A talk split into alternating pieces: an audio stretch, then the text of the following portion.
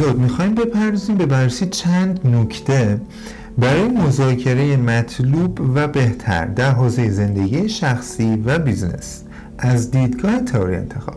پس تا آخر این اپیزود با ما باشید. سلام و سلام. به یک اپیزود دیگه از پادکست رواندانش خیلی خیلی زیاد خوش آمدید. من حسین نامی هستم. اینجا پادکست رواندانشه توی این پادکست هر هفته شنبه ها یک شنبه ها درباره یکی از مسائل مهم زندگی زندگی شخصی و جنبه های مختلف اون از دیدگاه تئوری انتخاب با همدیگه گپ می‌زنیم و صحبت می‌کنیم. خیلی خوشحال میشیم که با subscribe کردن این پادکست توی برنامه های اپل پادکست و همینطور کست باکس از ما حمایت کنید که باعث دلگرمی ما و انرژی خیلی زیادی بهمون میده برای ادامه مسیر. و همچنین رواندانش یک کانالی هم در یوتیوب داره که شما می‌تونید با فیلتر شکن روشن البته اونایی که توی ایران هستن و همینطور حتما باید با یک حساب گوگل در واقع وارد یوتیوب بشید تا بتونید که کانال ما رو دنبال کنید subscribe کنید اونجا و حتی ویدیوهامون رو لایک کنید. خیلی خوشحال میشیم که اونجا هم در داخل یوتیوب ما رو دنبال کنید و ازمون حمایت کنید. دمتون خیلی گرم. خب همونطور که اول این اپیزود هم گفتم خدمتتون امروز قراره که با هم چند تا نکته بسیار مهم و کاربردی رو در حوزه مذاکره کردن از دیدگاه تئوری انتخاب تو حوزه‌های مختلف زندگی حالا هم زندگی شخصی هم business با هم دیگه بررسی کنیم. فقط قبلش من این نکته خدمت شما عزیزان بگم که حوزه مذاکره شاید برای بعضی از دوستان اینجوری باشه که تا لغت مذاکره رو میشنون فکر می‌کنن که فقط مذاکره محدود میشه به حوزه خرید و فروش یک چیز یا اینکه مثلا تو حوزه بازاریابی و digital marketing در واقع این حوزه و این کلمه فقط کاربرد داره. اگه اجازه بدین ما این فرضیه که در واقع در ذهن بعضی از دوستان قرار داره کلا غلط فرض کنیم و به جاش در نظر داشته باشیم که کلا مذاکره اتفاقی که ما روزمره از موقعی که بلند میشیم از خواب تا موقعی که می‌خوایم بخوابیم واقعا درگیرشیم و باهاش در چالشیم. حالا می‌خواد این در واقع مذاکره در سطح زندگی شخصیمون باشه با همسرمون باشه با پارتنرمون باشه با همکارمون باشه با با سابکارمون باشه با رئیسمون باشه فرقی نداره. خب مورد اولی که باید بررسیش کنیم اسمش هست به میم میم بزرگترین مطلوب مشترک. در واقع این سه تا حرف سرواژه های اصلی بزرگترین مطلوب مشترکه. خب این چی؟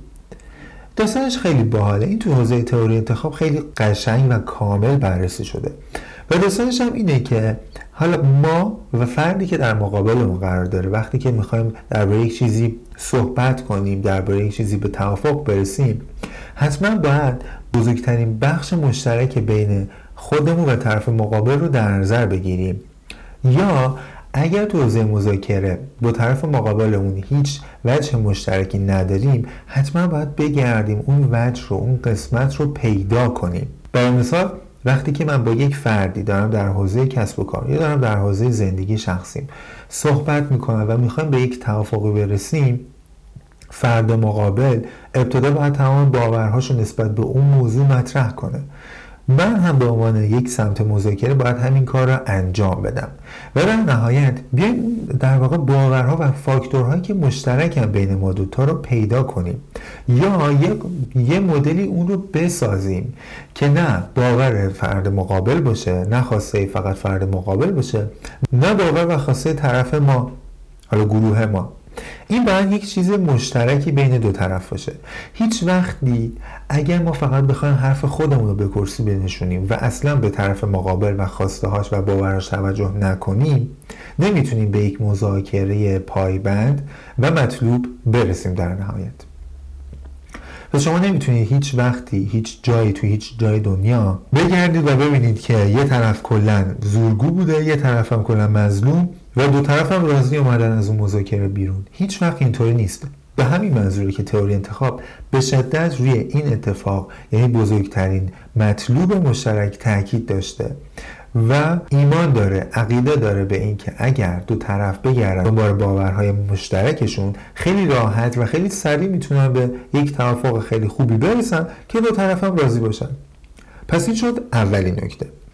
دومین نکته ای که باید در نظر داشته باشیم اینه که خیلی اینو خوب گوش بدید. ازتون می‌خوام که واقعا روی این موضوع خیلی تمرکز داشته باشیم و ازتون می‌خوام که روی این موضوع خیلی تمرکز با هم داشته باشیم و به این موضوع برسیم و این نکته رو درک کنیم. مفهوم عمیقش رو با هم درک کنیم. نکته چیه؟ نکته اینه که ما به عنوان یک فردی که در یک طرف مذاکره قرار داریم اگر می‌خوایم که کلا نتیجه نهایی رو یه جوری به سود خودمون ثبت کنیم و به سود خودمون بزنیم و اینجور نباشه که البته در واقع طرف مقابلم هیچی بهش نرسه یا کلا ظالم واقع بشیم در این بحث اگر می‌خوایم که نتیجه نهایی رو برای خودمون رقم بزنیم باید به این نکته توجه داشته باشیم که نتایج کوتاه مدت و کاذب اصلا به درد فردی که می‌خواد یک مذاکره رو ببره به درد نمی‌خوره. اصلا به درد نمی‌خوره. ما باید به عنوان فردی که داریم مذاکره می‌کنیم همواره به نتیجه نهایی و بلند مدت اون اتفاق و اون مذاکره و اون توافق فکر کنیم اینجور نباشه که ما فقط روی یک سری چیزهای کوتاه مدت موقتی کاذب که خیلی آنی به ما جواب میدن فکر کنیم تمرکز داشته باشیم و دو طرف به توافق برسیم. و اصلا به چیزها و هدفهای بلند مدت فاکتورهای بلند مدت هیچ نگاهی توجهی نداشته باشیم. اگه اینجوری بشه مطمئن باشید که مذاکره شما و اصلا اون توافق شما خیلی پایبند نخواهد بود. و سریعا هم به شکست می‌رسه. با شکست مواجه میشه. پس نکته که باید در نظر بگیریم اینه که حداقل خودمون به عنوان یک طرف مذاکره از اون توافقی که می‌خوایم بیایم بیرون از اون مذاکره که می‌خوایم بیایم بیرون مهمترین فاکتوری که در نظر می‌گیریم هدفها و اتفاقات بلند مدت و نهایی اون داستان باشن. اصلا کلا میگن توی قوانین مذاکره ما به یک سوم آخر مذاکره توی اون تایم توی یک ساعت بعد توجه ویژه داشته باشیم. مهمترین اتفاقات مذاکره توی همون یک سوم و تو همون پارت پایانیه. پس چه بسا بهتره که ما اون نتایج نهایی و بلند مدت رو توی همون پایان مذاکره داشته باشیم. حالا این وسط اگر دیدیم طرف مقابل خیلی داره کلنجار میره خیلی در واقع وفق مراد ما و خواسته ما حرکت نمی‌کنه می‌تونیم به عنوان بونس یا امتیازها حالا تو بازی به این در واقع امتیازها میگیم بونس. می‌تونیم به عنوان یک بونس یا یک امتیاز یه سری اهداف کوتاه مدت یه سری در واقع توافقهای کوتاه مدت و آنی رو برای طرف مقابل لحاظ کنیم. چه بسا شاید فرد فکر کنه که مذاکره رو او برده و کلا توافق برای اوست. اما با این کار یک اتفاقی که میفته پیامدی که داره اینه که طرف مقابل متوجه میشه که بهش داریم اهمیت میدیم و در واقع برامون مهمه. و دوم اینکه وقتی که ما می‌خوایم نتیجه نهایی و اون هدف نهایی رو به سود خودمون یه جورایی در واقع رقم بزنیم و برای خودمون برد داشته باشه دیگه اون موقع شاید خیلی به ما کلنجار نره شاید خیلی ازتمون نکنه. چون میگه که این به نفع ما هم کار کرده و یه حالا یه سری نتایج آنی و کوتاه مدت رو به اسم ما زده به قول معروف. اینم از این نکته. البته اینو داخل پرداز بگم دوستان که کلا مذاکره باید وین وین باشه. و غیر از این اگه مذاکره باشه مطمئن باشید که یک جای کار داره میلنگه. حتی اگر کلا وین به سمت ما باشه برد به سمت ما باشه باز همون مذاکره مذاکره خوبی نخواهد بود. و در طول مسیر مذاکره به این توجه داشته باشید که مذاکره باید برد برد باشه. برد برای دو طرف. در ادامه این اپیزود می‌خوام توجه شما رو جلب کنم به مورد سوم که درباره خواسته و تمرکز روی خواسته است. پس با ما همراه.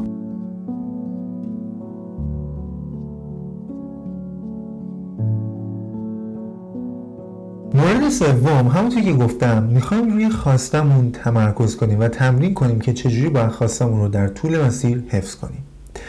پس مورد سوم عبارت از این که حتما در طول مذاکره از ابتدای مذاکره تا انتهای مذاکره یک خواسته ای رو برای خودمون تو ذهنمون یا توی دفترمون که حتما باید یک دفتر همراهمون باشه در نظر بگیریم و بنویسیم و اون رو در طول مذاکره حفظ کنیم. یعنی همواره اگر یک خواسته ای برای خودمون ست کردیم برای گروه خودمون برای شرکت خودمون برای زندگی شخصی خودمون نسبت به خودمون ست کردیم حتما باید در نظر داشته باشیم که تا آخر اون مذاکره خواسته اصلی ما حفظ بشه.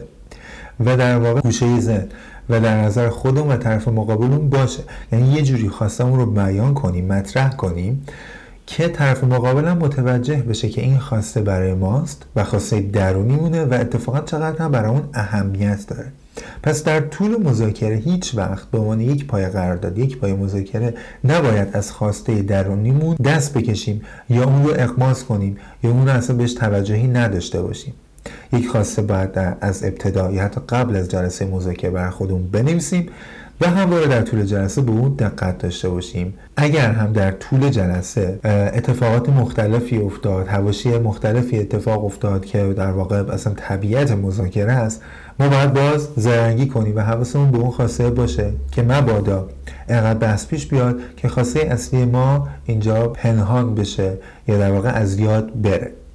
و حواسمون باشه. پیرو به همین نکته که گفتم در ادامه همین نکته که خدمتون گفتم ما حرف دلمون رو در واقع باید بزنیم. یعنی حتی شده 5 دقیقه آخرم. اگر دیدیم در طول یک ساعت مذاکره 45 دقیقه 50 دقیقه رو طرف مقابل صحبت کرد ما نظر اون حرفای اصلی و درونیمون و اون حرفایی که مربوط میشه به خواسته اصلیمون تو دلمون بمون و بازگو نشه و مطرح نشه. این خیلی مهمه. البته این چاشنی احترام ولی در این حال محکم بودن و جدی بودن رو ما حتما بر در طول مذاکره حفظ کنیم و وقتی هم که می‌خوایم حرفمون رو حرف دلمون رو بزنیم حتما بر کمال احترام اون جدیت هم مطرح بشه و چاشنی کار بشه. مورد چهارم چیه؟ من توی این اپیزود سعی کردم که چهار تا از مهمترین نکات رو در طول مذاکره بهتون بگم و با هم دربارش گپ بزنیم. هرچند که مطمئنا اینطوریه که برای مذاکره چهار تا نکته مطرح نیست و اتفاقا بعد هر کسی فرمول و قلق خودش رو در طول مذاکره داشته باشه و به دست بیاره. و نمیشه خیلی فرمول بندیش کرد. اما این نکات از مهمترین نکاتی که تئوری انتخاب خیلی روش تاکید کرده در حوزه business coaching و تجارت. بحث چهارم اینه که ما حتما در ادامه نکته سوم نسبت به خواسته ها باید حتما خواستمون رو خیلی محکم و خیلی کوتاه مطرح کنیم یعنی چی؟ در طول سالیان سال توی کشورهای مختلف بین طرفین قرارداد بین طرفین مذاکره این نکته مطرح بوده که یا حالا حتی توی نامه های اداری این نکته مطرح بوده که خیلی نامه رو بعد محترمانه و خیلی به قول معروف از کلمات قلم به سلم استفاده کنیم و خیلی غیر مستقیم حرفمون رو بزنیم و ادا کنیم و خواستمون رو مطرح کنیم. این در واقع به شکل یک سنت در آمده بوده. به حالت قانون گرفته بوده از سالیان سال توی کشورهای مختلف در سراسر سر جهان. اما الان با توجه به فرمی که مذاکره و تکنولوژی و حوزه business به خودش گرفته و خیلی هم پیشرفت کرده تمام این سنت ها رو گذاشتن کنار و به جاش اومدن حالا تو نوشتن نامه های اداری نوشتن توافق نامه ها و همینطور توی بحث های مذاکره نکته که بسیار مهم و حائز اهمیت اینه که حتما خواستتون رو خیلی سریع ولی در این حال محترمانه بیان کنید. یعنی دیگه از بیان و گفتن و استفاده کردن کلمات قلوب به سلمبه و اینکه ما بخوایم حرفمون رو مجهول بزنیم غیر مستقیم بزنیم یا بخوایم خیلی حرفمون رو بپیچونیم و در نهایت شکل شکیلی از اون نامه رو بدیم طرف مقابل نباشه. بجاش خیلی سریع خیلی کوتاه خواستم رو مطرح کنیم. اینجوری یک باعث میشه که طرف مقابل سریعا پیام ما رو دریافت کنه و دوم اینکه توی تایم و توی زمان مدیریت داشته باشیم. بتونیم زمان رو مدیریت کنیم تا بتونیم به نکات مهمی در ادامه برسیم. اگه ما بخوایم سر یک موضوع یک پیام خیلی قلم به سلم دشوار پیچیده غیر مستقیم رو بنویسیم یا بازگو کنیم مطمئنا انقدر سر اون پیام حرف میشه که شاید به خیلی از موضوع در ادامه مذاکره نرسیم. و همچنین نسبت به اپیزود قبلی شفافیت رایت نمیشه. ما باید توی مذاکره و تو نامه های اداری و تو نامه هایی که بیزنسیه حتما باید نکته شفافیت رو خیلی خوب در نظر بگیریم و پیاده کنیم. و در نظر داشته باشیم دوستان من از تکرار کلمات از تکرار یک حرف جدا بپرهیزیم. اینجوری نباشه که یک حرفی رو حتی یک کلمه ای رو ده بار توی مذاکره به طرق مختلف بیان کنیم استفاده کنیم. یا یک مفهوم رو چند بار به طرق مختلف مطرح کنیم. اینجوری باعث میشه که اصلا طرف مقابل خسته بشه و اصلا اون روحیه و جذابیت و زنده بودن مذاکره از بین بره. خب دوستان به آخر این اپیزود رسیدیم. این اپیزود درباره مذاکره و نکات بسیار مهم و کاربردی اون از دید تئوری انتخاب بود که من سعی کردم خیلی کوتاه و مختصر و مفید خدمت شما عزیزان بیان کنم. امیدوارم که از این اپیزود هم نهایت استفاده رو داشته باشید و با حمایت کردن با subscribe کردن این کانال و این پادکست به ما دلگرمی بدید به ما انرژی بدید تا بتونیم ادامه مسیر رو با انرژی بیشتر و انگیزه بیشتر ببریم جلو. تا اپیزود بعدی